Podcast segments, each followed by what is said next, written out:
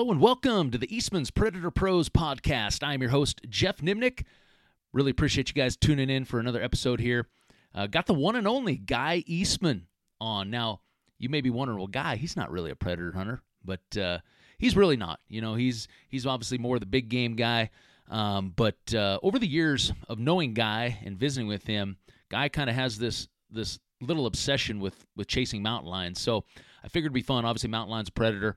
Um, so gonna have Guy on. We're gonna talk about uh, you know chasing lions with dogs and kind of how all that works. Um, and kind of listen to some of his fun stories that uh, he's been part of over the years. But then we're also going to talk a little bit about how you know some of those same tactics and understanding you know lions when you're chasing with dogs. How can we use those tactics if you're specifically going out to maybe try to call in a lion? So hopefully you'll get some great information there and uh, hear some guys' stories. But before we get going, uh, I want to take a minute to thank the partner of this episode, which is onX Hunt.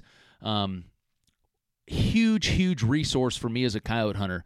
Um, I've had the onX Hunt app on my phone now for I don't even know how many years. And, uh, you know, obviously they're a partner of the Last Stand video series and have been for quite a few years. So it's great to have them now as a partner uh, with this podcast.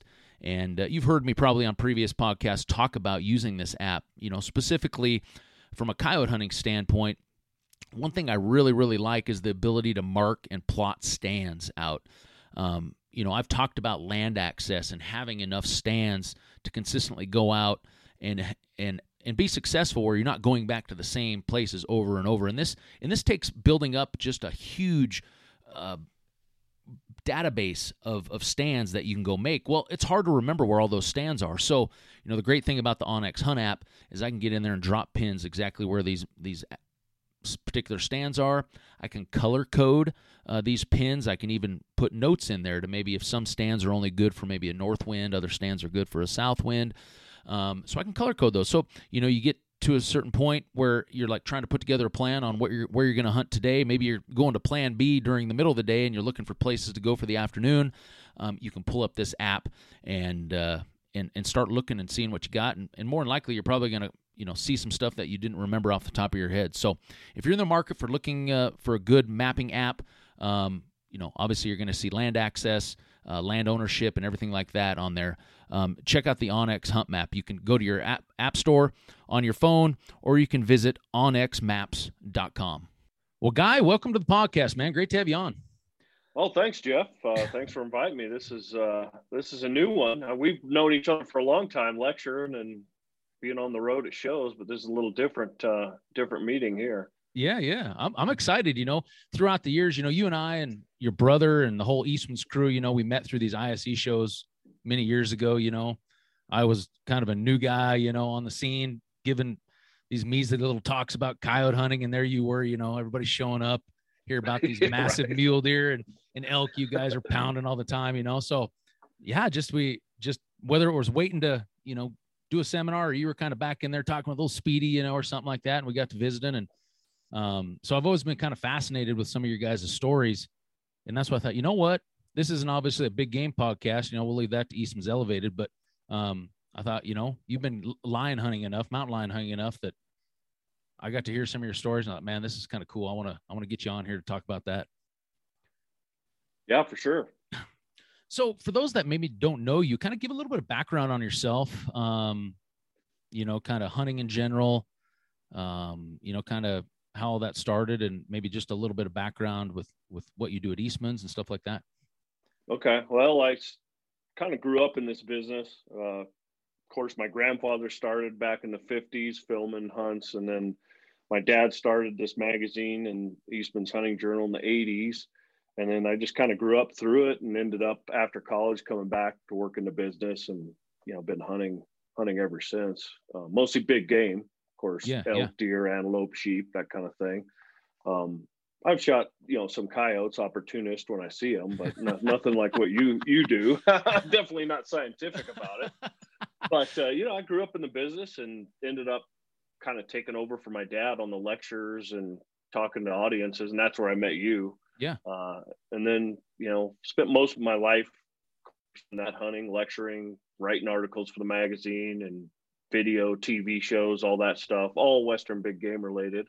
Uh, but about uh, 10, about 15 years ago, I kind of started getting into the lion thing. Did it for my first time, I think, I think about 15, 16 years ago, and just kind of really got into it. I must, I got to put a disclaimer. I'm certainly not an expert on it. Uh, you know, there are guys that are super into it. I learned that right off the bat that it is a completely different deal. Oh yeah, yeah. than what I was used to. You know? Yeah, yeah. Now so. you're an engineer by trade, right? Yeah. Uh, yeah. So so did you ever did you ever do any engineering?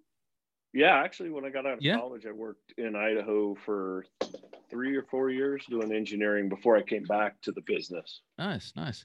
So, I know you went to so Purdue. Yeah, I did. I know you went to Purdue. Yeah. I know you're a big Purdue fan. You know, Final Four's coming up, NCAA tournament. Uh, Are they going to be number one seed? We, have stuttered at the end of the year. I know, but you know the Big Ten's tough, so we'll we'll see. Uh, we picked on Nebraska a couple times, but there there's some other teams in there pretty pretty aggressive. So I don't know. Hey, that's we'll not see. saying much this year with Nebraska's record, or in anything really. You know. Yeah, they've had a rough go. Whenever uh, I talk to Bender, of course, he's a massive Nebraska. Oh fan, yeah, yeah. He, yeah, I think uh, he's not liking it too much with no. Purdue beating them in basketball which that's not that bad, but the football is oh, really the football is hard to swallow. yeah. So heck yeah. Welcome to the Big Ten. But yeah, exactly. Exactly. Now with um with your mountain lion stuff, what was kind of was there something specific that you thought when you wanted to first do it, it was just kind of like this is just something cool. It's kind of the same country that I'm used to being in with mule deer and elk and everything like that? And it was just kind of a carryover for that, or was there something specific about the lion hunting that caught your attention that made you wanted to kind of get in and start uh, going on a few of these hunts? Well, actually, about 20 years ago, I was hunting elk with a guy that worked for us at the time named Sean Simpson. We were hunting elk here in Wyoming, and I had one of those ghillie suits on. We were call, trying to call a bull. He was going. He had a bunch of cows, and he was headed into his bedding area, and we're, you know, following him, trying to piss him off enough to get him turn, come back try to run us off, you know, thinking we were a young yeah, yeah. bull. And all of a sudden, Sean taps me on the shoulder. He was filming. I we were bow hunting. And he, he said, "There's a there's a lion." I thought, "What the heck?" And I looked over, and here here come a cat right into our elk call. I mean, oh, right shit. in. When he's sitting there, hunk, hunkered down. I could see, I could hear him kind of purring. They kind of almost purr, yeah, like yeah. a house cat, but then saw his tail flick flickering. And he was only about 15 feet away, oh, staring geez. at me. And I was in a ghillie suit. And I went, oh man. And I stood up. And then Sean stood up and then he he left. Well, I didn't have a cat tag in my pocket. Otherwise, I would have smoked that thing. I learned my lesson. Yeah. Lesson number one: always have a cat tag in your pocket, right? Because you yeah, just yeah. never know with those things. So then I got to think, I'm man, I want to hunt one of those things after that close encounter. So fast forward a few years, my taxidermist up in Montana is a big time cat hunter from way back. He used to guide doing it. He doesn't anymore. He just takes out friends and runs his likes running the dogs. And up there, you have to draw a tag. It's a really good area up in the northwest corner by Libby.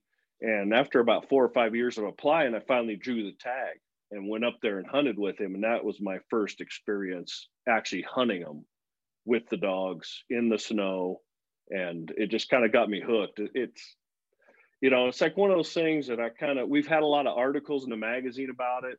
You think, oh, that's that's pretty cool. You know, those those are pretty neat. You read the articles, and it, it's just a, so different that I never thought I'd really want to do it. And then after that close encounter with that cat, I'm like, I'm going to do this. I'm going to do this. And I knew he had hunted a lot of cats, so I asked him, hey, if I draw, will you take me out? He's like, oh yeah, sure.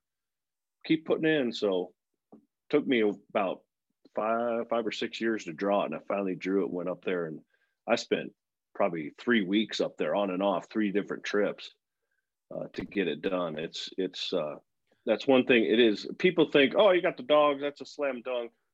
It's not pheasant hunting, buddy. I'll tell you that right now. I mean, it is to get a big tom. That's a serious endeavor, and it takes a lot of time. It's not as easy as a lot of people think. So before we get into some real details on some of the hunts you've been on and, and kind of how this mm-hmm. whole process worked. I got to ask you because I do this with all my guests. Even though you're not a coyote hunter, I got to hear your story of the first coyote you ever killed. No matter if it was called or just shot. Do you, could you even remember the first coyote you ever whacked? Gee, I, were, you out, were you out deer hunting or something with your dad? Probably. No, yeah. I, my uncle is a rancher here in Wyoming, and of course he's got dead cows always around, especially in the winter. And I think we were over there for Christmas one time, and he had a dead cow out in the, one of his pastures, and there was about three or four coyotes on it one morning, and I jumped out of the truck and rest on the hood, poof, shot one, made a lucky shot, killed one. Yeah, didn't, yeah. didn't really know what to do with it, but uh, I think my grandpa took it and gave it to somebody to to skin it out. That was when they were worth some money, you know, back in the eighties. Oh yeah, for sure. So, yeah. For sure. My my gr- my uncle used to hunt them a lot. Uh, my other uncle, not the rancher, he used to hunt them a lot when I was a little kid with snowmobiles around Jackson Hole, Big Piney, all that country over there. Oh yeah, yeah. That's when they were worth a hundred bucks. Yeah. You know, yeah. back then in the seventies, which is like probably five hundred bucks now. And Yeah. I mean, those guys were. I mean, that's how they lived in the winter in Jackson Hole. There's not much to do. You know, you're a contractor in the summer. In the winter, you either ski or hunt coyotes, and he he got really into it, and they they made a lot of money. Four or five years there, killing those things with with snowmobiles. Yeah, you always hear those old time stories about those guys that they would kill enough in a winter to buy a new snowmobile or buy a new pickup. You know, it's just crazy Yeah. to me that yeah they were Yeah, you- that efficient and the coyotes worth that amount of money. Just imagine, Geoff, if they were worth five hundred bucks a piece. Where you'd be today, right? Dang right, yeah. damn podcast. No, that's a- sitting on a at a pool in Las Vegas. That's right. uh, maybe someday, right? So, maybe someday. Yeah. So that's my uh, pathetic first coyote story. have, have you called them ever? Yeah. You been out One time. One time. One time. One You time didn't have your with, brother uh, calling for you, did you?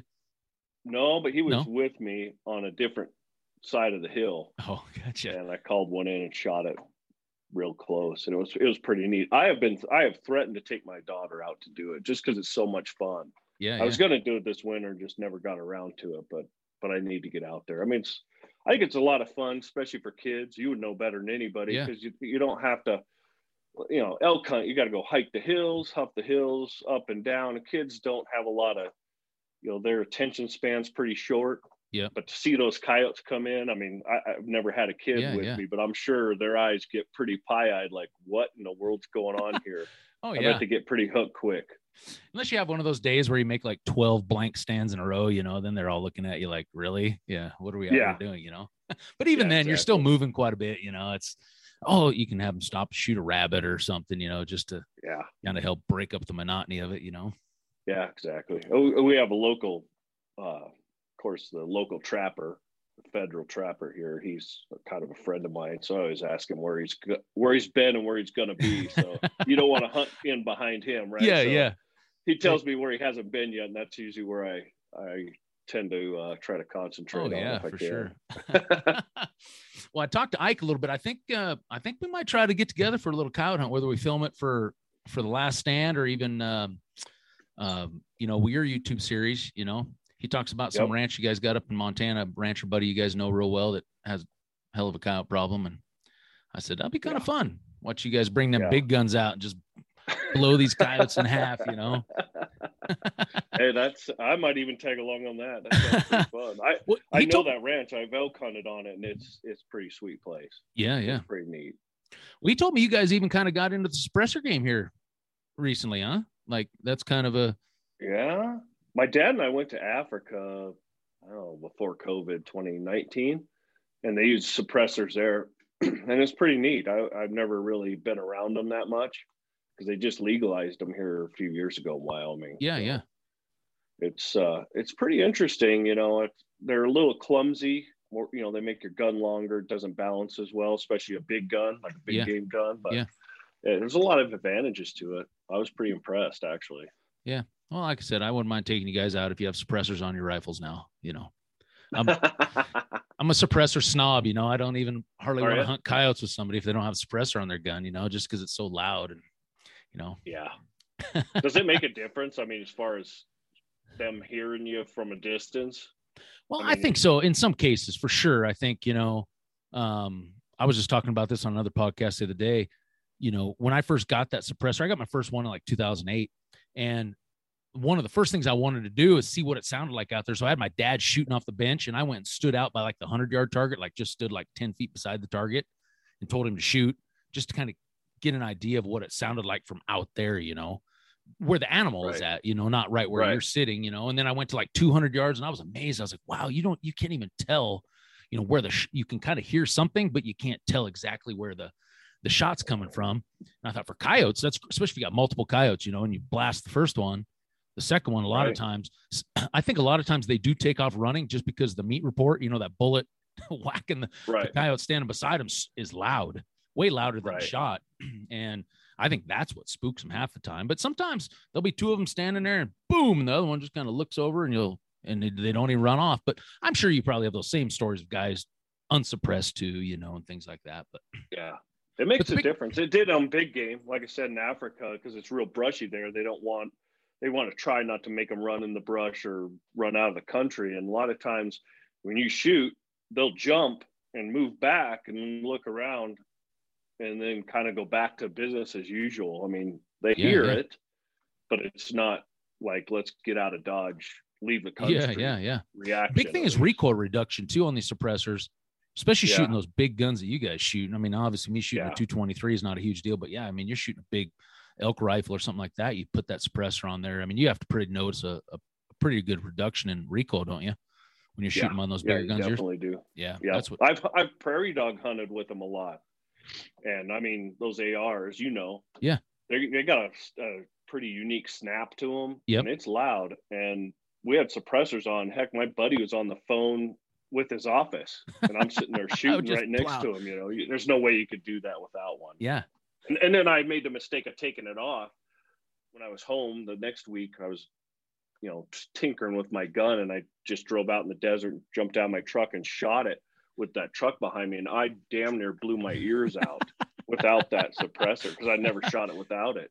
Yeah, yeah. And I learned my lesson there. I mean, it really does take a lot of the noise and the recoil down. You can just watch the bullets oh, fly oh, yeah. through the scope yeah, you're watching them. You're watching the impact, man. Like there's yeah. no question where you hit that coyote or deer or whatever, man. It's like, oh yeah, that was yeah. right there. Or whoops, yep. that was a little off.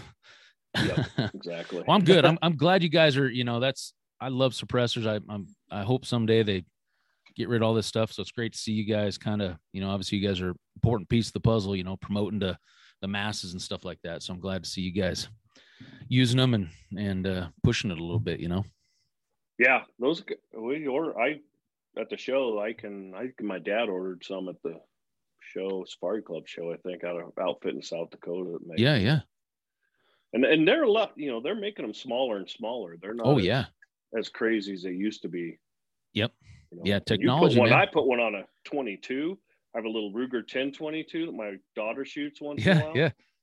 I mean, it's like Hollywood, shoot, right? It's like Hollywood yeah, with that thing. Shoot it's like crows in my black backyard in town. No one would even know. No, no. all you hear is the bolt slap. yeah, yeah. so it's pretty, pretty neat. Heck yeah. well, let's get back into the lion hunting. So, okay, you know, so obviously you kind of talked about your first hunt. You know, you kind of planned for that. Kind of walk us through that very first hunt. You said you were there for three weeks back and forth. You yep. know what? For somebody that's never lion hunted before, doesn't know a whole lot about it you know, why talk us through that three week period, kind of how that was all laid out and why it took that long, waiting on certain okay. conditions. I'm, I'm supposed, you know, that kind of stuff. The main thing with lion hunting, because you're using dogs to track them, you have to have, you know, good tracking conditions for the dogs. Those aren't always good tracking conditions for people, but you need, you know, snow and the right kind of snow that holds the scent. And so, you know, the best the best conditions are fresh snow every night. So basically, what you do is you go out early in the morning, and I mean early, like two or three in the morning, and look for tracks. You know, you cut a track. Once you find one you want to chase, then you unload on it, turn the dogs loose. Uh, but you're pretty much done, unless you're chasing a cat. You're pretty much done by noon or one o'clock because you know you don't want to turn those dogs out in the afternoon and have it get dark on you. So first thing that was kind of strange to me is it all happens early in the morning and then you're done. There's no evening hunt. Like nothing I've ever hunted had yeah, no yeah. evening hunt, right? That's usually yeah. prime time. None of that. Uh, and the other thing that was, is strange to me is is everything was so much different than anything I ever hunted before. You know, you don't you don't have to worry about the wind. You don't have to worry about being quiet. I mean, you know, because the dogs are chasing a cat. The cat knows you're there, so it doesn't matter. Yeah. And and the biggest surprise to me, and certainly my wife, because I took my wife up there the first time. She'd never been on anything like that in her life. And uh, mean, she hunts a lot. She grew up in Arizona, but never cat hunted. And you know, Mel is the guy I went with, my my buddy up there, and and we're just cruising, and we cut a track, and it was, it was fresh snow, and it was a female, so you know, we didn't want to chase, you know, we don't want to kill. We we're hunting for a tom, but he's like, "Oh, she's right here," and I'm looking at this track, and I, you know, fashion myself as a pretty decent tracker nothing like the guys in Africa, but I have tracked my fair amount of wounded bull elk, unfortunately, right? Yeah, yeah. I'm like, that track's like six hours old, dude, maybe more. I'm like, you know, if I was looking at that as an elk track, I'd be like, well, that's yesterday's track. And he's like, no, no, she's right here. She's watching us right now. I'm thinking, are you kidding me? He goes, oh yeah, watch this. He got dogs out, boom, dropped them on that track they go into the trees. This is, you know, big timber country, knee deep snow. You know, it's it's winter wonderland yeah. up there. And I'm not kidding. In less than ten minutes, he's like, "Nope, they got her." I'm like thinking, "What? Are you kidding me?" Why? Wife's looking at me like her eyes as big as horse turds, going, "Are you kidding me?" So we walk in there, and that was the first cat we saw. And we walked in there, and there she is in the tree, and you know, staring at us. And when you walk up on them, they they they have a unique look. They're just they're pissed.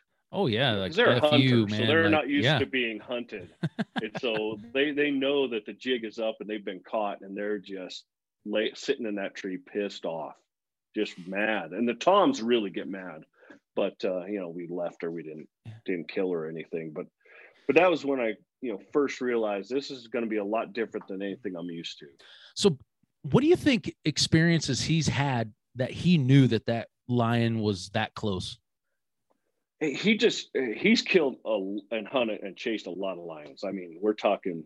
He's had field trial dogs. I mean, he's really into it. This guy's got ten thousand dollar dogs, you know, and and a lot of them get a fair amount of them get smoked by the cat. When you get on the right cat, you're going to lose dogs. I mean, yeah, yeah, that's just the nature of the beast. And these dogs, and and don't feel too bad for the dogs. That's all they want to do. I mean, these things are bred, born bred, just like a really good bird dog. They are. That's all they want to do. You can pet them; they're nice dogs, but they don't care to be petted. They want to be turned loose on cats, thing. right? Yeah, one job. And so he knows. You know, he's been around them so much. He knows by the way they walk and how they're moving that she was hunting. She was moving through that country hunting, looking for, you know, deer mostly. And so she was moving slow and she they kind of worked their way up a valley hunting real slow. And then sometimes, especially the toms, they'll be moving like they're looking for for females constantly because they don't have a breeding season. They breed whenever. Yeah, whenever yeah. a female comes into heat, right? Yep. So there's no rut.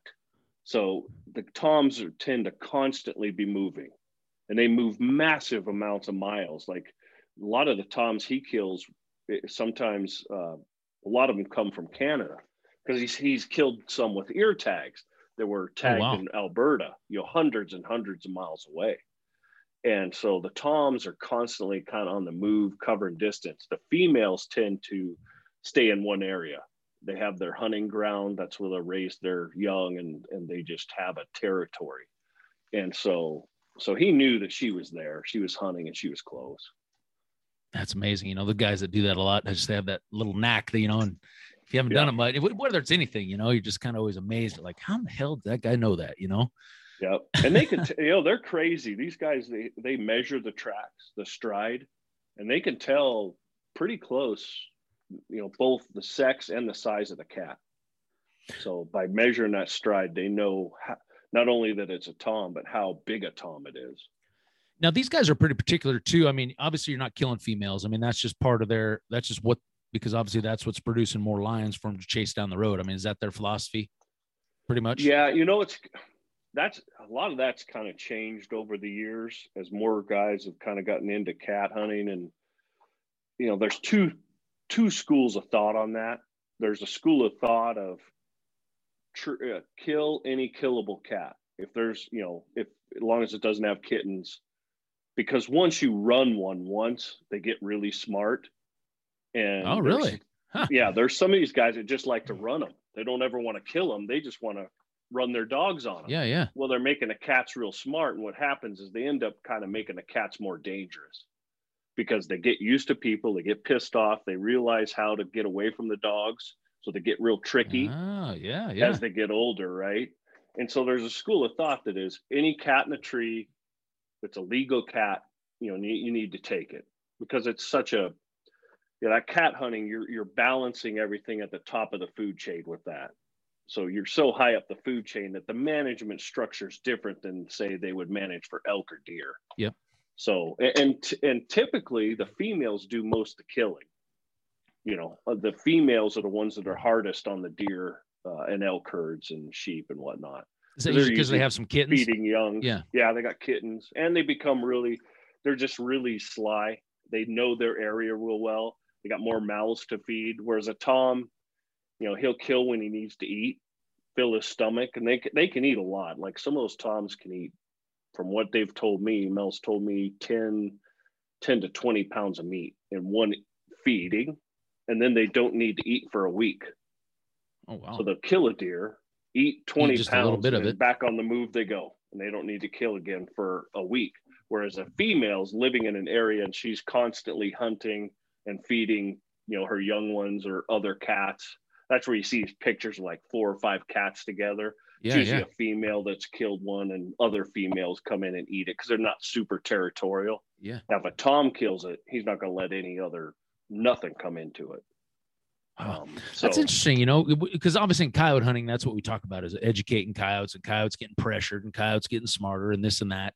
You know, it's I never really thought of about lions doing the same thing. You know, I mean, they are a predator and they are pretty smart. You know, so that is crazy. to- Yeah, pre- I think predators, just the way they're designed, I, I think that predators, and you know this from hunting coyotes, they they have a third dimension to their ability to think and reason beyond an elk and a deer or just an ungulate. Yep. You know, a prey animal. They can sort things out quicker and in a different dimension than just a deer. A deer just run for cover. Yeah. You know, a cat or a predator will assess a situation, weigh its options, and decide on one. You know, Yeah, yeah. I, I think they have to do that because they're the fight or flight, and most prey animals are just flight. Flight. Yep. You know, so you know, and that's it's just really interesting because it you know the cat each cat has a different personality. You know, some are real shy, some are real aggressive. You know, they, they're just a lot like a lot like dogs. I mean, Yeah. they just really have different personality, and you can see that when you're chasing them or when once you get them in the tree. Because these guys sometimes they've treed the same cat two or three times, and they'll walk up and go, "Oh, I know that cat." Because you know they all look the same to me, but to them, you know, it's got a certain rip in its ear, or a scar on its face, or something Yeah, yeah. know, unique about it. So So they're measuring these tracks and, and then and they can tell the difference. Is there something different in the track between a female and a and a male track? Yeah, the the actual pads. Yeah, the pad. are built different. Built a little bit different. A, the uh, the pads on a female are more teardrop shaped, and on the male they're more rounded, oval shaped, like your thumb. So So the it- you pad know, on their not- four toes, then that's what you're talking about. Yeah, yeah, they're those toes. toe pads. Yeah. And the and of course the males will be a lot bigger. I mean, we see a great big track. You're like, oh, that's a male for sure. But there's a lot of them that are in that mid range that's hard to tell without really looking at the the pads. And So if you're can- hunting in wolf country, it's which there's wolves up there too. That it adds a whole nother level of complexity because in the deep snow, the, the tracks can be can be fairly difficult sometimes to tell apart. Oh, between a wolf and a oh, lion. Oh, yeah, Really? yeah, you have to look for the claws, you know, on the wolf track. Yep. Lion Yep. won't have any yep. claws in the track, but if it's real kind of puffy, fluffy snow, sometimes that can be hard. Fills you got to go a long ways to really find a good imprint to take, you know, to make sure. Now in that wolf country, are some of those lion guys a little hesitant to turn their dogs out with you know because they're barking and the you know you're a mile behind trying to catch up to them and the wolves beat you to them and tear them up kind of a deal. Yep. Yep. It's very dangerous for the dogs in wolf country because the wolves hear the dogs and come to, you know, come to it territorial and just, you know, those those hounds don't have a stand a chance once the wolves come. They Oh, just they tear them apart. how big how big are those So- hounds? Are those like 30, 40 pound dogs, maybe 30, 40 pound dogs, or a little bit bigger? Yeah, very. Some of those guys will run smaller ones. Some have bigger ones, depending on the breeds. A lot of mixes. I mean, these guys are nuts about these dogs. I mean, they have this is mixed with that. Like Mel that I hunted with, he'll uh, mix in some greyhound about every third or fourth generation into those dogs so they they're faster. Oh yeah. so they have a little longer legs a little better stride a little quicker. Because once once you turn loose it's all about time. That cat he knows he's being chased and he's getting tricky but when the dogs start really closing the distance he starts to panic. So you want dogs that are fast that can close that distance quick and get him up a tree. If your dogs aren't fast the cat can just fool with them for a, a whole day for two days i mean he's told me stories where he's ha- he's been out on a cat for two or three days Jeez. on a track, you know, with his dogs because the cat's just too, just too smart, too tricky. Gets in the rocks, runs down a, a limb, jumps to another tree, you know, just all kind. Run up a tree, down a tree. So the dogs, I mean, they just get so smart. It's unbelievable. Some of the stories these guys have. so most of them, like Mel, a lot of them will want to. uh They bobcat hunt a lot with these dogs. Okay. And bobcats are super tricky, super tricky. And a lot of these guys will tell you lion hunting when they get to a certain level, like Mel is, the lion hunting is almost not much sport to them anymore. The bobcat hunting is is the real sport for No those kidding. dogs. So a lot Never of them run that. bobcats to keep the dogs, to wise the dogs up, to get them smarter. What do you think makes those bobcats a little trickier? Just because they're smaller They and more elusive, or what? Yeah, I think they're they're smaller. They're just they're used to being tricky. You know, they just they have predators, unlike the you know the, the lions are like king of the jungle, pretty much, except the you know for the wolves. But yeah, yeah. you know they they don't have to worry about much. They get lazy. Where a bobcat, he's got to be sneaky and sly, and he he's just really smart about everything he does. You know, they have a hundred and one ways to to trick a dog. A lot of them, you know, they'll get into some of these real smart bobcats and they'll just start playing with the dogs. You know, just kidding. playing a game, running in a big old circle, run down their own track. You know, that, that's always a real No mess. kidding. And sometimes the lions will do it too. Once they get back on their own track, you're in trouble Oh yeah, yeah. Dogs because the dogs which way's which. tell. They don't know which direction it's going. So that's where the hunter comes in. You got to go sort it out. You know, make a big circle and figure out what the cat did. Gather up the dogs, get them back on the track and go again. That's where it gets gets. Oh, it's it's like nothing you've ever done, man. It's so it's such a rodeo. I'm used to calling an elk in or waiting for a deer to come out at just at, at dark, and this is like opposite of everything I ever known about hunting. well, that's funny you say that about bobcats because I've called in a bunch of bobcats over the years, you know, where you're coyote hunting, and I I Yeah. feel like bobcats are the most stupid animal ever. Like when you're Yeah. calling them, they just they're just like don't care. They just they're sneak they're sneaky. Obviously, they're very stealthy when they're coming to the call, but they just they could look at you and they could, I mean they just don't really care. For yeah, for you to tell me that they're they have a different dimension to them when it comes to the dogs chasing them. Yeah. you know, how sneaky I, I and tricky they're. the- you must be just tricking them so much that they just don't believe their their senses. You know, they just believe there has to be something there, and they're going to get it. You know, they just Yeah. don't believe their eyes. They don't believe their nose. They just you've tricked them beyond their level of comprehension It's got to because be. they're t- they're tough to trap too. You know, trappers you know struggle with the bobcats because they can be tr- they're just really tricky in every way, and so Oh yeah. so a lot of cat guys will run bobcats, but you know the bobcats are worth money. So Oh yeah, yeah, for sure. almost like trapping because they'll shoot them and sell the sell the hides. But so back to that first hunt, you you treed that female, um, right? Th- that was the first one with your Yeah. wife. Was that the was that the Yeah. first hunt you're talking about? Yeah. So you, tr- he said, "Hey, I know it's there. You treat this female." So then progress through the rest of that hunt. How that first hunt went for you? well, then we went further up the drainage and cut a, a male track, and that's that's not uncommon because a lot of times the males will be ghosting or kind of following the females to see if they come into heat, and then they if they don't, they move on. So we went further up the drainage, and there was a, a tom track. So we turned loose on it. Dog go go go for about an hour. And finally get it in a tree. Oh, we got him. So get my bow and everything, and I'll hike up there and waist deep snow. Get up to the tree. Dogs are going crazy. I'm looking for a cat. I'm like, where? I mean, it's 150 pound cat in this tree. It's got to be here somewhere, right? Yeah. We're looking, and even Mel's looking like, man, what the heck? And he's looking, starts looking the next tree over because sometimes they'll jump from a tree to a tree. And all of a sudden, my wife goes, "Oh, It's a bobcat right there. Oh, jeez. Bobcat on the limb, just staring at us, scared to death. You know, so so that was my wife's nickname. Mel calls her Bobcat. Oh. she saw that Bobcat. We just let it be, but that's one of the risks, you know, when you're turning loose where there's lots of cats. This is a high cat density area. Is the dogs don't know the difference. I mean, a cat's a cat, and those toms are smart. Like that Tom, I'm pretty sure knew he was being chased, and he went and found that bobcat and tangled his tracks up with the bobcat's tracks. And then they ran the bobcat, and he just kept on kept on going. We never did catch him. I suppose that's probably an issue just with lions too. I mean, you turned out on a big lion track and you get to the tree and it's a little dinky one. And you're like, well, what the hell Yep. happened, right?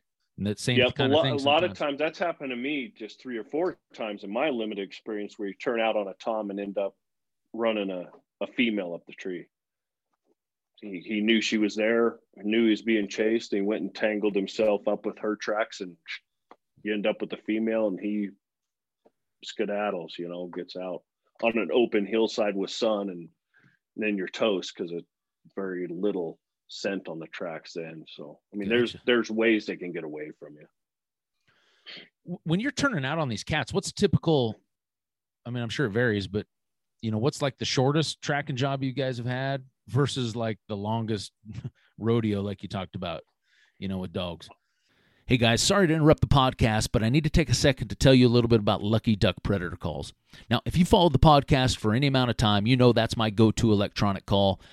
If you're in the market for a new e-call and want to see what Lucky Duck has to offer, you can go to their website, which is luckyduck.com, and you can see their entire lineup of e-calls from the low-end Rebel to the high-end Super Volt. They offer a Predator call that can fit any budget in any circumstance. So, check out what they have to offer. You can see some of their innovative features like being able to spin the call in 360 degrees, built-in decoys, and of course, their innovative sound library produced by none other than Rick Paulette. So, if you're in the market for a new e-call, visit luckyduck.com to see what they have to offer. Now, back to the podcast. I've been pretty lucky. I've never had an overnighter, but all the guys I've hunted with have numerous times where they've turned out and the dogs are going all night. And I mean, you got to just stay out there with them and try to wrangle them up. I mean, it's all the other thing, it's all about the road systems. So, you know, you turn out here and they go, okay, they're going this way. Where's the next road we can get closer? So then you drive all the way around because they have tracking collars, GPS on them. Yeah, so you yeah. can see where they're at. And then all of a sudden they're coming closer to you again. So then you're sitting there, here they come, here they come. And I've had them go shoot right across the road in front of you like a cat. The cat just Oh, shoots across the road in front of you, and then here comes the dogs right after it chasing. I mean, it is a fiasco. Noise and bells going off and barking, and I mean, it's it's crazy. But so you know, some of you just don't know. Some of these guys will turn loose. Like Mel killed a giant cat the same year I had the tag. He killed his before I came up there in the, the next unit over, and he hunted that. He chased that cat on five different occasions, almost a week straight. He would run Holy the cat. They couldn't get him. He'd gather his dogs up at night, go, come back the next morning with more different dogs, turn them loose. He went through four sets of dogs in five days chasing that cat before he finally got it. And that cat would not go up a tree. He just bayed up on the ground. He wouldn't climb the tree. No He'd been kidding. run a lot. He was an old cat, huge cat. And Mel wanted to shoot him with a bow, but he had bayed up on the ground. And those dogs would circle him and he'd suck one of them in and just rough it up and let it go. And they go round and round. He'd suck another one in, oh, tear it, tear it up, let it go. And so he was going to lose his dogs. He ended up shooting it with his pistol. But it's like the number two cat in Montana. It was a giant, like almost 200 pounder. I Oh, mean, wow. it's huge. If he would have shot it with his bow, I think it would have been number two in the world. But it's Wow. an old, old cat. I mean, just a huge cat. And he'd been run before and he knew not to go up that tree. He was going to going to clean those dogs out. And once those cats realize they can kill a dog, then you're in real trouble because your dogs are. So for him not wanting to shoot with a bow, is that because he didn't want a broadhead flopping Yeah. around and his dogs getting sliced Yeah. up by the broadhead? Is that kind of the theory behind that? Yeah, yeah, you can't because the, the way that works is, I mean, the dogs are really the hunters. I'm not, you know, I'm not going to sit here and fool anybody. It, it, the dogs are doing the hunting, right? Yeah. you get in there. Once you get to the tree, it's it's an execution basically. I mean, you're just Oh yeah, yeah. taking a cat out. Yeah. It's not. Yeah. The hunt's over once the cat goes up the tree, pretty much. But what, what the way that works is when you get to the tree, the cat's in the tree, and if you're going to kill it, you have to pull the dogs off and chain them up on leashes, chain them to the trees so that you can kill the cat and it comes down. Otherwise, it'll fall on dogs, especially if you're bow hunting, because you don't want that broadhead, you know, coming out into the dog somewhere oh, yeah, or yeah. So, you know, you shoot them, cat falls out of the tree, then you let the dogs loose and they go maul the cat. That's kind of like their um Oh, reward, yeah. reward for it. So Yeah, they go yeah. they don't do much to it. They just you know, it's like they think they're killing it and then Yeah, it's yeah. dead and they're off looking for the next one, right? so that's kind of the process. But yeah, do, to do it on the ground like that's it's just dangerous with the dogs. I mean, it, it is complete chaos when you come up on one that way.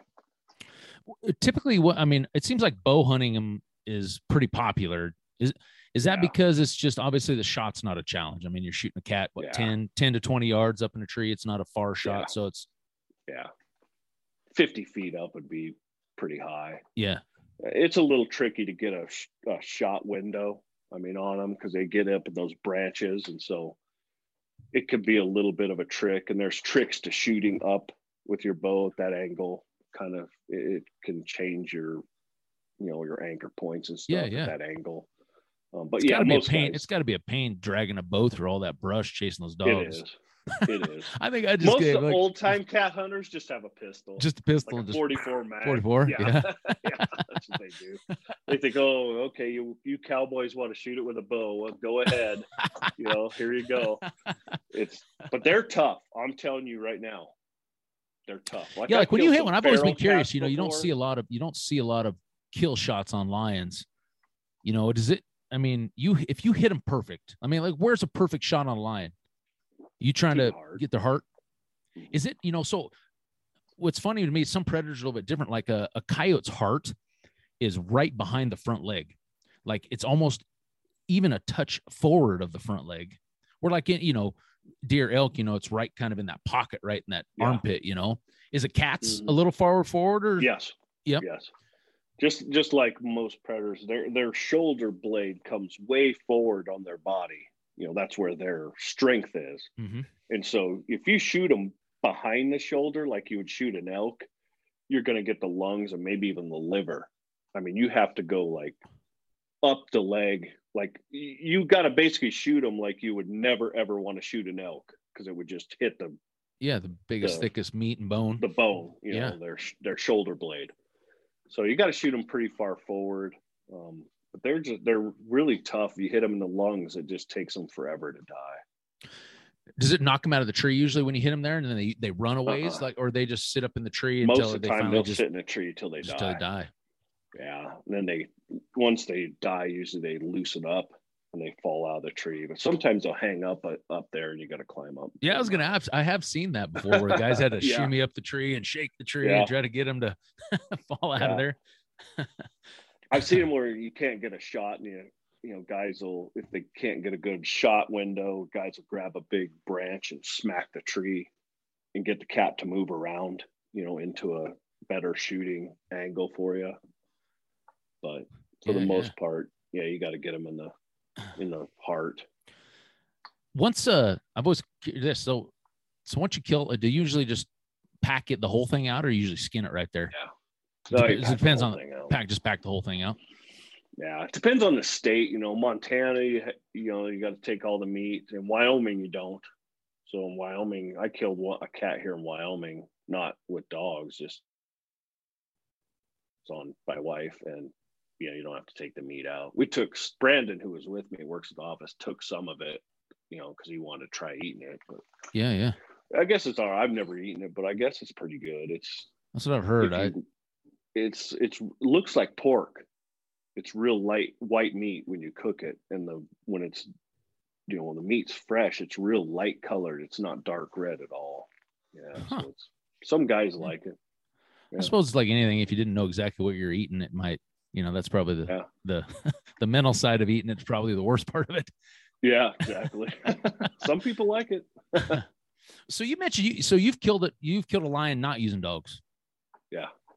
One or more. Have you killed? Have you had mo- other chances when you've been out? I know you I've told the story chances. about you know. Yeah. I've had two other chances and one I did.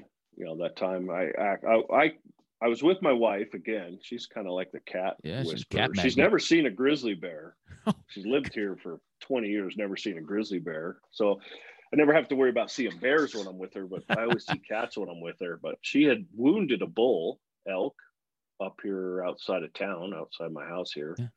where we live. And uh, the night before she shot it and just it wasn't that great of a shot. And and we chased it, chased it, and then ended up coming back in the morning to get it.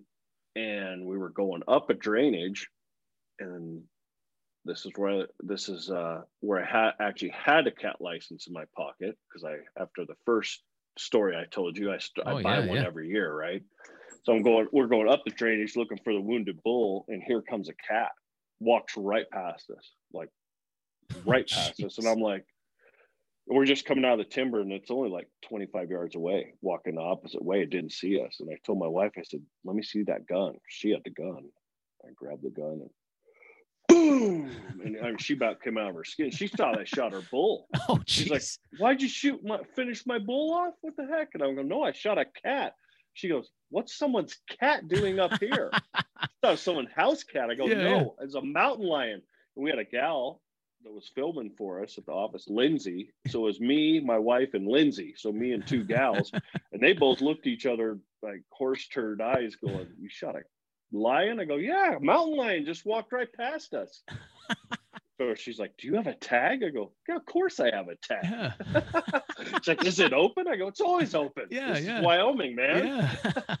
So I shot. It ended up being a big female, but I, you know, when you kill one, you got to have it checked, you know, by the game of fish, and they come take a tooth and do a bunch of biological, gather biological data for them and stuff. And and Chris, who's a game warden here, lives just up the street from me. He's a really good guy. I've known him for years. He's like, I know this cat. He goes, look at that. He pulled up the paw and she had missed uh, one of her toes was missing you know, she was caught in a trap a few years ago and got away on us because she had been harassing the rancher down below who has sheep.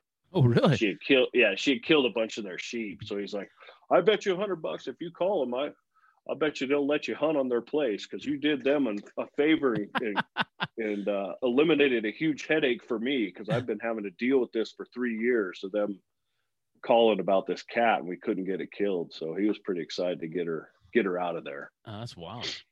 Would you Yeah. shoot that? Would you shoot that one with? It was like a big, like three hundred or something? Uh, I think it was a 270 short mag. Really? Did it fold it right Yeah. up or? No, like I said, they're tough. It hit it and just whipped, zipped through it and ran off and then died 50 yards. Yeah, yeah. But you know, their bones aren't real heavy. You know, they're not. I think they're more muscle than bone. Yeah. Like yeah. their bones are pretty light. So usually, uh, you know, and of course, like a cat, they're super agile. So a lot of times when you shoot them, and I've done this because I filmed them, especially I had that one on film. You can't tell. It's really hard to tell if you hit them because they just don't react like a, a deer or an elk would. You know, their their reflexes are so fast. As soon as that bullet hits them, they're out of there. Yeah. gone. They literally die moving. They won't go lay down or anything. They're Bobcats the same way. You'll shoot them and they'll jump three, four feet in the air, and you're like, wow, Yep. I thought I got to hit that thing pretty good. Nope. Well, I did, but it, yeah, it just, yeah. Yeah. yeah, I've never seen just an instantaneous kill on one. Maybe if you hit them in the head or something, but you know, they're pretty tough. High shoulder, man. High shoulder's got to work Yeah. on a lion, right? If you had a high shoulder shot, you know? Break them down at least. Yeah. hey man, I, I've seen them I've seen them do to dogs. You don't want any part of one of those suckers, you know, if it ever got on you. Yeah. What's the what's the worst thing you've seen? I mean, have you seen some dogs just just tore? I mean, come back. Yeah, I mean, c- they, it is a they'll just crush a dog's skull. Just get just crush it. just that's that fast. Now, one time Mel and I walked up, there's a cat I ended up shooting, walked up on a, we had a Tom in a tree, and he's up there, and we walk up, and his dog's like barking, but one of his dogs is barking, but it's like sound like he's wheezing. Oh, jeez. I'm like, what the heck? I look down, the dog's like blown up like a balloon. I'm like, what the heck is dog? I mean, he doesn't have fat dogs, right? Yeah. Ever. And I mean, this thing just looked like an overfed dingo or something, right? And we looked down, and that cat had bit that dog right here on the throat and the shoulder and punctured into its lungs. And by barking, it was the air was Oh, going air was under going its skin, skin. and blew it up like a balloon. Oh, jeez. Yeah. Yeah. And he took it to the vet and they sewed it up and dog recovered and was chasing cats again in a month. I mean, it's just crazy, but uh, he's he's had dog uh, cats swat the dog so hard in the face that it pops their eye out of the socket. I mean, he he had this is a crazy one. He had a I should get him on the podcast. he had a was chasing a cat. The the game and fish calls him a lot up there when they have problem cats to come chase them for them so they can Okay, yeah. euthanize them even in the off season. 'Cause Yeah. You just don't.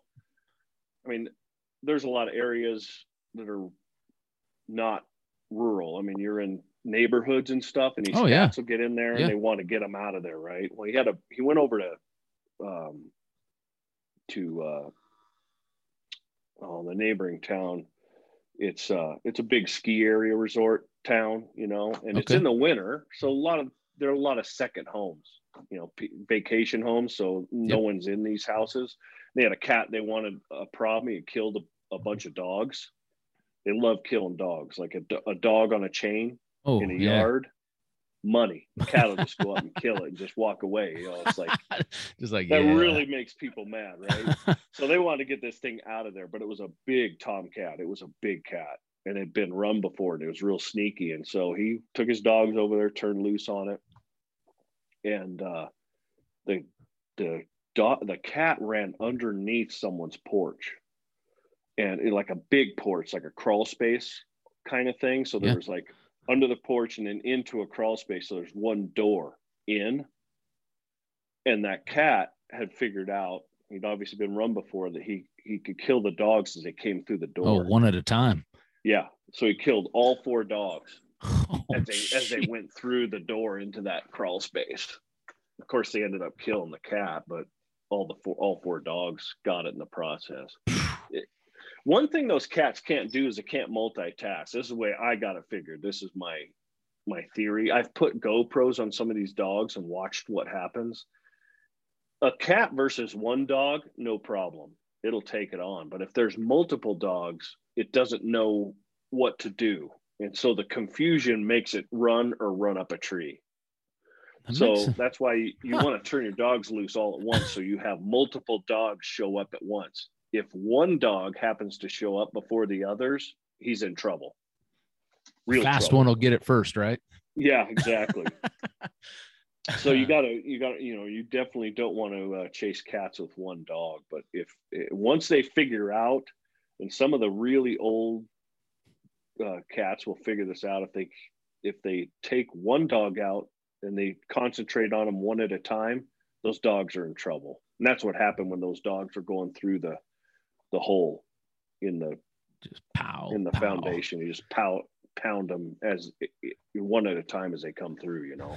Now, if they're all there at once, he he He's dipping and know what to diving and going after him. as soon as he grabs one, the others jump on him. So he lets go of it, and it just, that's what it's just a dog pile. So it, it's it's like nothing you've ever seen, and they are so fast, so fast. I like a good rodeo, man. Out out there, you Yeah. know, lots of cursing and yelling and scrambling, and you know, you know that makes it fun.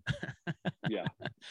I had uh-huh. one in Montana in Colorado that came out came out of the tree on us. I was just getting ready to shoot it. It came out of the tree, and so just like they dove, come out just dove. tree, you're talking yeah, about dove, just, just launched itself. Yeah. launched like like those flying squirrels. You know, Yeah, yeah. I, I've seen them go. Oh my god, like fifty feet up, just jump, and you're like, oh, that thing's gonna break its legs when it hits the ground. Nope, poof. poof, hits the ground running, gone. But that's what this cat did, and it it circled around us. The dogs got back on it, started chasing, circled around us, and went in a culvert in the road. Big problem. Oh, because then the dogs go in the culvert one at a time. So the cat goes in there, turns around, and here come the dogs. And it, it sounded like a war underneath that road. And Johnny, I was with a friend of mine named Johnny, Ike and I's buddy down there, who was who runs the cats. And he's like, "Oh my gosh, he's going crazy! Like cat guys will go nuts if a cat goes in a culvert because that is their dogs are going to get toast, right? Get yeah. tore up. So we start pounding on the culvert, trying to get out of there.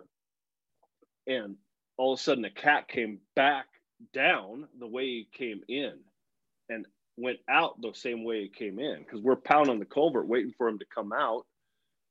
And, you know, somehow, and this is a little culvert, he had turned around in there with those dogs and went over the top of all those dogs and stripped one of their collars off in the process Oh, and came out the same way we went in. Oh, it was it was a fiasco. It was. So you guys, you guys were on the opposite end, thinking he was just going to continue on through, like Yeah. straddling it, waiting for him to come running out with your gun ready, kind of a deal. Yeah. Did you Dan? You know Dan's working for us. He's Yeah. on the where he went into the culvert. He's pounding on it with a stick and a rock, and all of a sudden the cat comes out the end he's pounding on instead of the other end, right into his lap. I mean, oh, it's it's crazy. Uh, Like I said, it is it is like nothing you've ever done before hunting wise. Well, you know, I have been cat hunting one time, and it was it was in in Wyoming, up around Laramie Peak, and it was late in the spring, um, so there was no snow, and the guy kind of had an opening, you know, and I said it'd be kind of fun to go do this, and he's like, well, we'll just do it dry track, and you know, we'll just I'll just we'll just go hike Oh, up yeah. in there. So we just went hiking, probably six miles, but the dogs finally cut a track. Well, at that point, you know, we don't know what it is, so like you've talked about, you know, these mom and kittens, we you know we he knows, you know, these guys have those trackers so they know when the dogs are barking and when they have a treat. So we start up the canyon, we get up there, and it's a mom and three kittens. But the kittens are like all the same size as her, you know? So it's oh, like okay, big they're ones, big yeah. kittens. Like, so it looked to me, Ed, Yeah. that was the first mountain lion I'd ever seen in the wild, but they all looked like big, like, holy crap, there's like four big mountain lions in this tree, you know? And, you know, and the, the kittens, it was funny because the kittens weren't, they didn't care. They were like, two of them were asleep on the limb already, but the mom, she was like all over the place. She was one out. And Yeah. she finally launched herself and we knew we weren't going to shoot it, you know, at that point. So he's like, and he was like, you said, he was like, man, we got to get this, these dogs rounded up here because, you know, I don't want, you know, any of my dogs to get hurt. Well, about that time, she launched herself off the tree down into this big boulder field. And all, of course, all the dogs. And of course, that guy's like, oh, you know, he's just pissed now. Oh, hell, you know, God dang it, we got to get the dogs, you know. And the kittens are still there up in the tree. So we take off down this boulder field draw and they they cornered her in this little cave and he's you know he's freaking out like you talking about the culvert he's like oh my god we got to get him out of here and he's shocking them and trying to get him and pretty soon all these dogs start coming out and three or four of them were ripped up pretty good you know or you know probably they, Oh, a couple of them had to have stitches you know but he was the same way he was just kind of pissed that he knew it was going to get ugly you know once once they cornered that cat in the boulders and then the little caves in there you know Uh, those cat, the cat guys, the serious cat guys, they are unique individuals. I will say that they are all a half a bubble off, man, and they'll even tell you that. I mean, they they love doing it. They're real passionate about it, but it's like they oh, it's like they never expect it to be a rodeo, and it always is. you know, it's always about half the time it's a complete debacle, and then they're all pissed about it. It's like you know about half of these are going to end up being a debacle. They Yeah, always yeah. are, no matter what what you do. But it's like they always think it's going to be just go smooth, and it oh, it never works out that way. There's always something. it's amazing me how you know i wonder what you know everybody kind of has their own passion you know like i mean sure like we all like to hunt but you know what made those guys you know love the lions? You know what makes me love the coyotes? What makes you love chasing a big you know 200 inch mule deer you know? I always Yeah, it's always interesting to me you know how everybody kind of has their own little ticks and be like oh Yeah. for whatever reason that appeals to them you know? Maybe it's the chaos Most- of of that. I think they yeah those cat guys they like all the chaos and they're really into the dogs, and a lot of them don't hunt other stuff. Like they're so into it. That's what they do. They do cats. Like they may shoot an elk for meat in the freezer or something, but they're so into it. That is what they do. That's all they think about. When when they're up there traveling those roads, you know, those Forest Service roads and stuff. I mean, are they a lot of snowmobile? I mean, when you're talking about you were talking about walking through like knee deep snow and stuff like that. They have are they using snowmobiles a lot of times or just big trucks, track vehicles? What what a lot of those guys? Whatever using? it takes, man. They'll take the truck as far as it'll go, and if they have to go further, they'll get a snowmobile or a track ranger on tracks. I've done it all the above. The snowmobile gets tricky because it's hard to haul the dogs on them, but but guys, Hell, that's got to be half know. a that's got to be a rodeo just in itself. Sometimes Yeah. probably traveling those yeah those roads on the side of a mountain with snow that deep and vehicles yeah. going off the edge and It'll make you nervous. I mean, you're out in the middle of nowhere in the dead of winter, 10 below zero, knee deep snow, and you're turning loose on some animal. You don't know where you're going to end up. I mean, it's it's wild. uh, Yeah. and then you you know you, you know it can be tricky because you get bl- you get played out walking in that much snow. It's tiring, you know, and you just Oh, don't have a choice. So some of those trees up in Montana there, I mean, we hit parts where it was chest deep, like literally chest deep snow up a mountain straight up to where the Oh. cat is. You know, those do- those dogs had that cat in a tree for two hours, two or three hours before we could get to it. I mean, it's just it's just Wow. crazy. Yeah. what do, now you said you've hunted lions in a few different states what any difference in those states really that you've noticed is it all pretty similar techniques and Yeah. tactics and stuff pretty similar. You get down to the southwest, the desert southwest, Nevada and Arizona and stuff, and it's it's different because they don't get the snow, so they'll do a lot of like you know dry ground like what Yeah. you did in yeah Laramie, yeah um, or you know strike. What they'll do is they have a dog that they'll put on top of their truck, chain it up there. It's like a strike dog, so they just cruise the roads and it just strikes when it smells a cat, and then they stop oh wow get the dog out and see if there's a trail there for Yeah. a scent and turn it loose. That's what they'll do like in the fall or or down south where they don't get get the snow. Um, they'll look for tracks in the in the dust in the road or strike strike them, which is it's effective. You got to have real good dogs to do it, but yeah yeah just a little more tricky. I'd like to do that sometime. I've never. I would like to hunt uh, big cats in that mesquite country, like down in Nevada yeah yeah that big big mesquite country. I think that'd be pretty neat because I've most of this cat hunting I've done has been in the big timber mountains, you know, not out in the desert type. it'll be a lot easier walking Yeah, yeah, you can. I I've heard those guys say that, and they see the the chase a lot. Like they'll get Oh, like you're a- across a looking and you can look see 'em? down, and you can see the Oh, that'd be a lot of fun. cat, you know, running through the over the ridges and down the ridges and stuff. So it's a little bit more unique experience, I think, for a lot of guys. So I'd like You know, to I was try I that. was thinking of those iconic pictures you've seen of the lions and the dog, like the lion out on the rock cliff edge, you know, and the Yeah. dogs kind of have it. You know, I wonder if that it probably that just kind of reminds me of that. You know, thinking of those pictures when you see something cool like that. You know, Yeah, yeah, no kidding. so to kind of finish things up, you know, obviously, probably a lot of guys listen to this. Hopefully, have a chance to go maybe hunt lions someday. You know, with dogs. But a lot of guys live in in mountain lion country, um, and they're out calling coyotes and and bobcats and things like that. Anything that you can think of that would translate, um, you know, the vast amount of knowledge you've picked up on on these lion hunts you've done with dogs. Any of that translate over to guys that maybe specifically looking to try to call in a lion at some point? Anything that you can You think of that would stand out? Yeah, I think that you know the main thing is knowing if one's there. You know, you're talking about real low density animals, so you can have Yeah, yeah. 10 creek drainages and there's only one cat.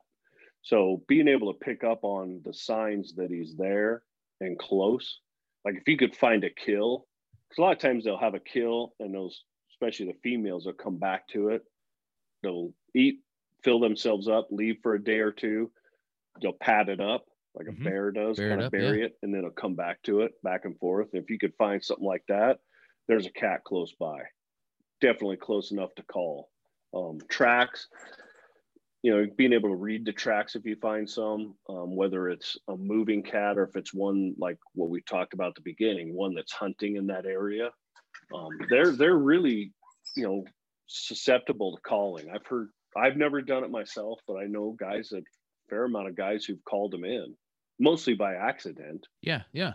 Because That's they happen to be there, but Yep. you know, they- they're they're a curious animal.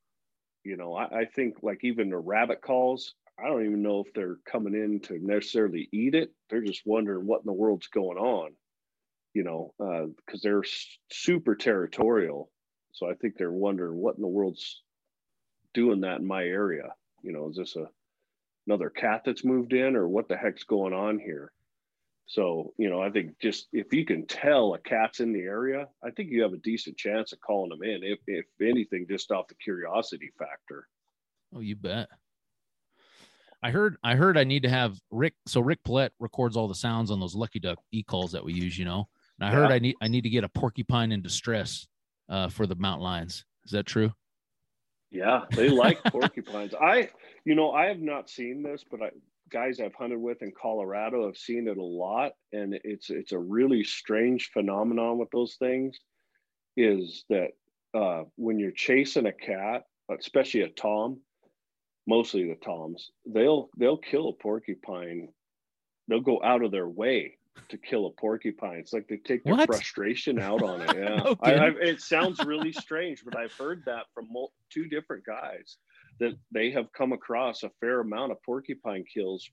You know, when they're chasing the cat, that it the cat had to have known the porcupine was there and ran over to it, flipped it over, zipped its guts open, eats some of the guts out of it, and then keeps on going oh, and I don't know if they do it out of frustration or if there's some kind of nutrient there that like it's This is a gonna this is gonna boost me Bar? through the next Yeah. hillside here to Give get away from these dogs. little energy boost or something. But they they know how to kill a porcupine by flipping it over, and they'll and then it crazy thing is you kill one, they don't have a single quill in them. They will flip a porcupine, eat its guts out, rough it up to hell, and not have a single quill No anywhere in it. In its mouth, its face, nothing. Its paws. So they're really, really crafty. I mean, they are basically kill on demand animals. Surgical precision right there. Yeah. Yeah. You And know- I don't know what kind of noise a porcupine makes, but I know I don't they know. really They probably don't make a noise. really like to eat porcupine uh, guts. So you know, I read a, a a buddy of mine, Dustin, was telling me about a there they collared a couple lions in New Mexico here. uh, I don't know if it was last year, and they did like a six month survey and followed these lions and were looking at their diet, and it was like porcupines and beavers were like the highest portion of the biggest percentage of the diet of these two lions that they tracked. It was you know, and they even Huh. kill each lion killed a couple coyotes and I mean, it was, it was whooping cranes. I mean, it was just the weirdest damn thing. One of them must have been living on a river. I think whatever one of those main rivers in New Mexico is was uh, kind of goes by Albuquerque. But uh, so obviously that was not a mountain lion living in the in the mountains. But um, so yeah, I was curious. You know, it just you just everybody thinks that oh they're just killing deer and you know maybe a elk occasionally or whatever. You know, but you guess you don't think that they're predators, man. They're probably going to eat whatever they can get their hands on. yeah, they're opportunists for sure.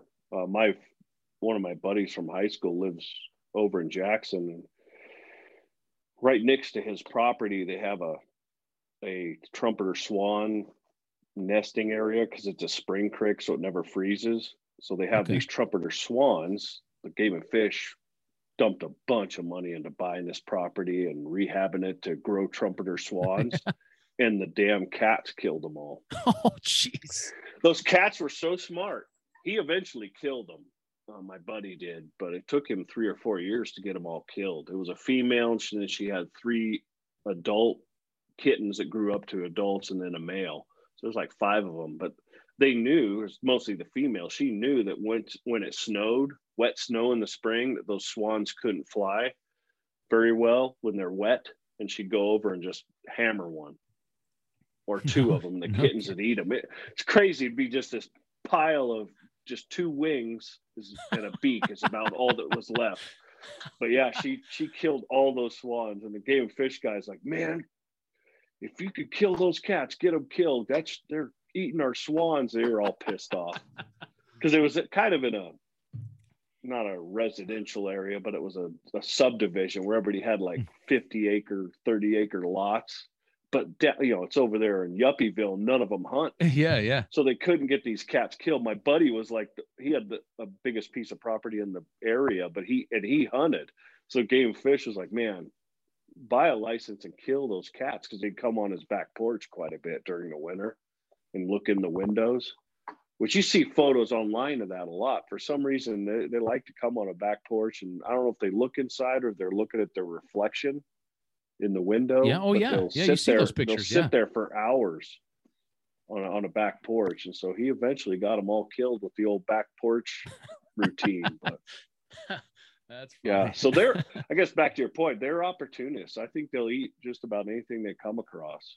You know, if they're hungry, whatever they come across is in real trouble. Oh yeah, for sure.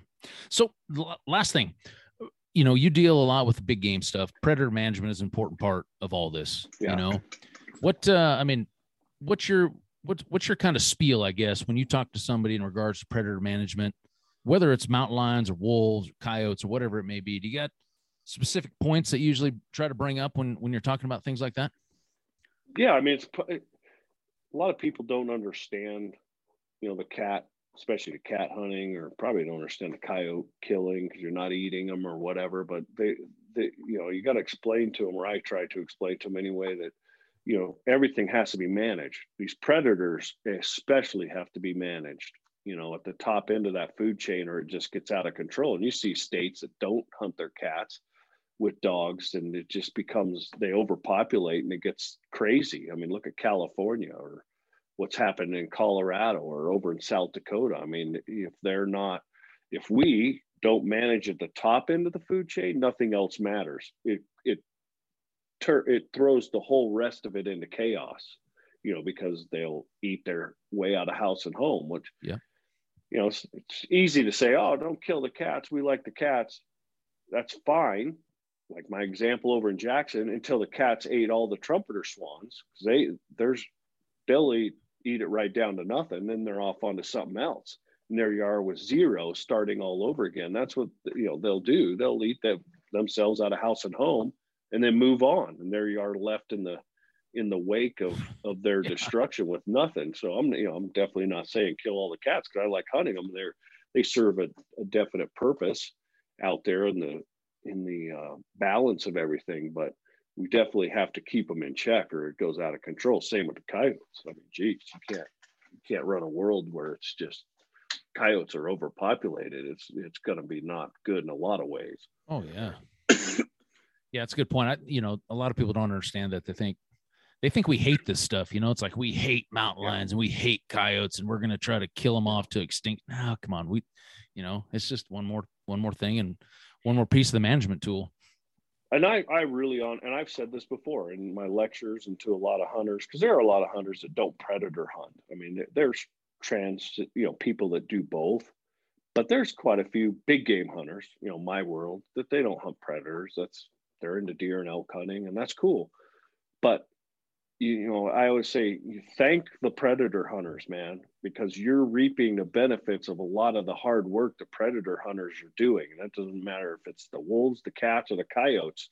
You know, I mean, we have healthy game herds to hunt, us big game hunters, because of the work you guys are doing in the wintertime, you know, taking keeping the predators in check, all of them. So it's, you know, even if you, I guess my point is, even if you're not into predator hunting, you're benefiting it from the predator hunters with your other hunting because they're they're doing that management at the top level and it's not easy as you know i mean it takes takes a lot of time a lot Yeah. of effort i mean you're not just i know in the videos it looks like you just go out and shoot 100 coyotes but Oh, yeah. it's, you know Yeah. you know what you're doing i mean it's a it's a skill it's a certain very unique skill set that it takes to do that When you talk to some of those guys, send them my way. I'd like them to have a I'd like them to write letters to my wife and tell tell my wife that that I'm really just doing everybody a huge favor. That's why I'm hunting coyotes all winter. You know, Mhm. it's because I have to, honey. I gotta I gotta help Yeah. her, help these big game guys out. You know. but I'll tell you, you know, the coyote thing, as you know, one of the reasons for the podcast, it's getting really popular. I mean, guys, it's, I mean, we know it's a lot of fun, but there's a lot of benefits to it. I mean, you're building a good skill set, but it, it's beyond that. It's just a lot of fun. there's a lot of ranchers who will let you hunt on their place if you're killing coyotes, so you don't have the access issues that you normally would if you're a deer elk hunter. Keeping your skills sharp off season. You know what else? Yeah. You know, Every every state in the lower 48 has coyotes now. I mean, don't need a, a- license. It's an average. Joe hunt. You know, you don't have to Yeah. have a, a lease. You don't have to travel west to hunt. You know, yeah. I mean, guys Yeah. can just do it right in their backyard, pretty much wherever they live. So Yep. Yep. So Heck yeah, man. Not much to not like about it. except when it sucks hunting. You know, yeah. actual work. it can be tough. That's about like Predator everything. hunting, when it when predator hunting slow, it's really slow. Yeah, yeah. That'll test your your will. That's for sure. yeah, for sure. well, guy, I appreciate you being on the, sh- the podcast, man. That was fun. I, Yeah. uh, hopefully, everybody got some some fun information and some usable information. You know, when it comes to lion hunting and um and how that goes. Where where can you? Are you on Instagram and and that kind of stuff? Yep, I'm on Yeah. Instagram and Facebook. Uh, on Instagram, I think my handle's ng eastman on Instagram, so that's where I am most of the time with photos. I don't post a Gotcha. lot, a lot of stuff like some people run the office, but I'm on there. Yeah, Yeah, if anyone yeah. has any questions, they can shoot me a, a question on Instagram or Facebook or or my email. It's just guy at eastmans.com. So You have any? uh Do you have any of those lion videos on your op- Beyond the Grid YouTube or anything like that? Any Yeah. your lion hunts? yeah, on our YouTube channel at Eastman Hunting Journal YouTube, there's a couple different hunts on there. On lion hunts. Nice, nice. Go They get a out. lot of views. Holy smokes! Some of them, oh, way over hundred thousand views. Yeah, I, yeah. I, keep thinking we're gonna get the rug yanked out from under us on there, but they seem to. Like YouTube gurus in California Yeah. don't. They, they must not have seen it yet or something. They're busy doing that to us coyote guys on YouTube. You know. yeah, they're on you. They're off on you guys. uh, well, man, I greatly appreciate you being on the show. It's awesome being partnered with you guys. Um, you know, for this podcast, looking forward to to continue to bring people great content. Uh, you know, in the future, doing this. So appreciate you being Yeah, on, man. Thanks. thanks for everything, Geoff. Before we cut off here, um, just want to thank you guys for listening. Obviously, you guys have made this number one predator podcast in the in the country right now. Um, and, and it's obviously bringing on great guests like Guy and, and all the content that we're able to bring you guys. But we can't do this without the sponsors. So I need to thank Lucky Duck Predator Calls, Swagger Bipods, Sig Sauer Optics, onX Hunt, Kryptek, Hornady, and Black Rifle Coffee Company. And of course, big thanks to Eastman's for throwing this all together. And uh, be sure and check out their website for Tag Hub and some of the other things, their journals and things like that that they offer. But until the next time, thanks for listening. We'll catch you right here on the Eastman's Predator Pros podcast.